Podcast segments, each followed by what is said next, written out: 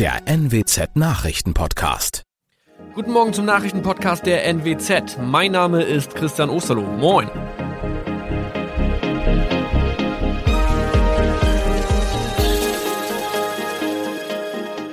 Und das sind unsere regionalen Nachrichten am Morgen. Die Grünen wollen Moorstraße in Oldenburg umbenennen. Viereinhalb Jahre Gefängnis für Falschgoldhandel. Und Landkreis Kloppenburg meldet ersten Omikron-Fall. Der Name Moorstraße könnte laut den Oldenburger Grünen rassistisch aufgefasst werden. Deshalb fordern diese eine Umbenennung. Die Straße wurde allerdings nach Hermann Moor benannt, einem der ersten Siedler in der Gegend. Um Missverständnisse auszuschließen, beantragen die Grünen eine Änderung in Hermann Moor Straße. Dann müssten alle Anwohner ihre neue Adresse in ihren Pässen angleichen. Außerdem müssten Polizei, Feuerwehr, Rettungsdienste und Anbieter von Navigationssystemen informiert werden. Die Stadtverwaltung schlug vor, ein Zusatzschild mit Informationen zur Person Hermann Mohr anzubringen. So könne man alle Irritationen beseitigen. Tobias G. musste wegen dem Verkauf von Falschgold am Mittwoch vor das Landgericht Oldenburg. Nachdem der Schortenser bereits im Mai zu einer Freiheitsstrafe von mehr als drei Jahren in Jever verurteilt wurde, betrieb er seinen Handel auf eBay Kleinanzeigen weiter. Das wog bei der Verhandlung schwer auf. Der 27-Jährige schrieb in die Inseratsüberschrift das Wort plated, was so viel bedeutet wie überzogene und nur vergoldete Ware. Da im weiteren Anzeigentext aber die Rede von einem Reinheitsgrad war und die abgebildeten Goldbarren eine Seriennummer trugen, handelt es sich hierbei um eine Täuschung. Tobias G. wurde zu viereinhalb Jahren Haft verurteilt. Ein weiterer Fall der neuen Omikron-Variante ist am Mittwoch im Nordwesten bekannt geworden. Der Kreis Kloppenburg bestätigt, dass eine Frau bei ihrer Rückreise aus Südafrika am Hamburger Flughafen positiv getestet wurde. Sie befindet sich weiterhin in Hamburg in Quarantäne. Da die Frau im Landkreis Kloppenburg lebt, sei auch das Gesundheitsamt Kloppenburg für diesen Fall zuständig. Zuvor gab es bereits bestätigte Omikron-Fälle in der Wesermarsch und im Kreis Leer. Das waren unsere Nachrichten aus der Region. Weitere aktuelle News aus dem Nordwesten finden Sie wie immer auf NWZ Online. Und Aktuelles aus Deutschland und der Welt hören Sie jetzt von unseren Kollegen aus Berlin. Vielen Dank und einen schönen guten Morgen. Ich bin Nicole Markwald. Das sind heute unsere Themen aus Deutschland und der Welt. Corona. Debatte um den besten Fahrplan für den anstehenden Winter. In Glasgow verhandeln Vertreter von rund 200 Staaten darüber, wie sich der Klimaschutz verbessern lässt. Die Staatschefs aus Russland und China fehlen allerdings. Und was hat sich in den USA getan seit der Präsidentschaftswahl vor genau einem Jahr? Beim Thema Corona herrscht momentan viel Verwirrung und wir versuchen das ein wenig zu ordnen. Klar ist, die Inzidenzen steigen. Klar ist auch, die Impfquote stagniert. Zurzeit sind knapp 67 Prozent der Bevölkerung in Deutschland vollständig geimpft. Doch wie lässt sich zusätzlicher Schutz im anstehenden Winter gewährleisten? Dazu herrscht Uneinigkeit. Die Ständige Impfkommission empfiehlt Auffrischungsimpfungen, die sogenannten Booster, vorerst für gefährdete Menschen ab 70. Und die Praxisärzte sichern zu, die bis zum Ende des Jahres anbieten zu können. Dagegen wirbt der geschäftsführende Bundesgesundheitsminister Jens Spahn für Impfverstärkungen auf breiterer Front, schon für alle über 60. Er fordert auch, dass die Länder ihre Impfzentren aus dem Standby-Modus wieder aktivieren und dort Auffrischungsimpfungen anbieten sollen. Ganz so einfach geht das aber auch nicht. In den ersten Bundesländern müssen sich ungeimpfte nun wegen kritischer Infektionszahlen auf neue Auflagen einstellen. Dirk Zeitler berichtet aus Berlin. Sachsen will die 2G-Regel etwa für Gastronomie und Veranstaltungen drinnen einführen. In Baden-Württemberg sollen Ungeimpfte bei vielen Freizeitaktivitäten in geschlossenen Innenräumen statt mit einem Schnelltest nur noch mit einem teureren PCR-Test reinkommen. Weiter an Fahrt nimmt auch die Debatte um Auffrischungsimpfungen auf. Wir müssen bei den Boosterimpfungen mehr aufs Tempo drücken, sagte die Vorsitzende des Ärzteverbandes Marburger Bund, Susanne Jona, der Neuen Osnabrücker Zeitung. Dabei geht es vor allem um Impfungen für über 70-Jährige. In Glasgow verhandeln Vertreter von rund 200 Staaten weiter über eine Verbesserung des weltweiten Klimaschutzes. US-Präsident Joe Biden übte am Dienstagabend scharfe Kritik an China und Russland. Deren Staatschefs blieben dem Gipfel nämlich fern. Philipp Detlefs berichtet aus Großbritannien. Welche Botschaft hat Biden in Richtung China und Russland denn geschickt? Ja, hat es als großen Fehler bezeichnet, nicht nach Glasgow zu kommen, als eine vergebene Chance. Damit würden sich die beiden Länder vor allem selbst schaden. Und der US-Präsident hat gesagt, das passe auch nicht zu der globalen Führungsrolle, die sowohl China als auch Russland anstreben. Für die USA hingegen sei der Gipfel von entscheidender Bedeutung, so Biden. Man wolle in der Klimakrise ein Partner sein und man müsse jetzt deutliche Fortschritte machen. Über den bisherigen bisherigen Verlauf des Klimagipfels äußerte sich der US-Präsident hingegen zufrieden. Seiner Meinung nach wurde schon viel auf den Weg gebracht.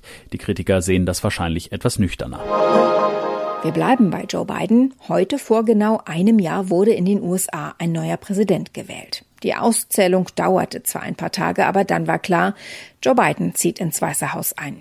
Das sorgte für Hoffnung in Europa, denn die transatlantischen Beziehungen hatten unter Vorgänger Donald Trump ziemlich gelitten. Was hat sich unter beiden getan? Das weiß Tina Eck in Washington.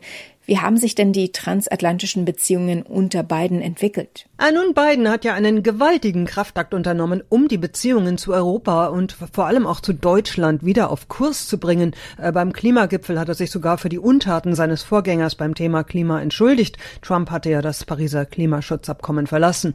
Biden hatte auch Kanzlerin Merkel persönlich umgarnt. Bei ihrem Besuch im Weißen Haus im Sommer gab es Kompromisse und eine neue Freundschaft.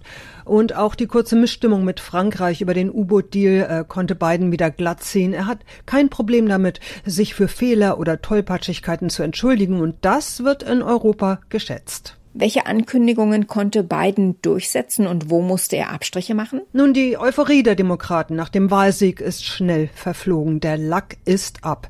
Der Abzug aus Afghanistan war ein Debakel und der innenpolitische Alltag von Biden ist derzeit ein einziger Kampf und ohne Abstriche geht fast gar nichts.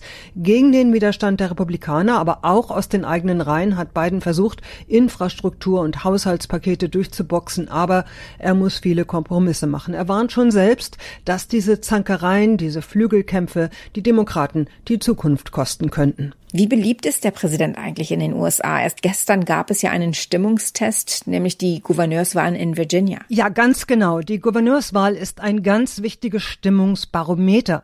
Und die Tatsache, dass es ein Kopf-an-Kopf-Rennen zwischen dem demokratischen und dem republikanischen Kandidaten ist, lässt Schlimmes befürchten. Für die Zwischenwahlen, also die Kongresswahlen im nächsten Jahr, da könnten die Demokraten ihre hauchdünne Mehrheit leicht verlieren. Trump äh, mischt da auch kräftig mit. Diese Wahl in Virginia gilt quasi als Referendum über Bidens Politik. Äh, seine Zustimmungswerte sind seit seinem Amtsantritt im Januar stetig gefallen, zuletzt auf 42 Prozent. In unserem Tipp des Tages geht es heute um die dunkle Jahreszeit. Die hat ja mit dem Umstellen der Uhren auf Winterzeit wieder begonnen. Da stellen sich zwei Fragen. Erstens, wie bleibt man sichtbar im Dustern? Und wie bleibt man im trüben Herbst gut gelaunt? Ronny Thorau hat ein paar Tipps.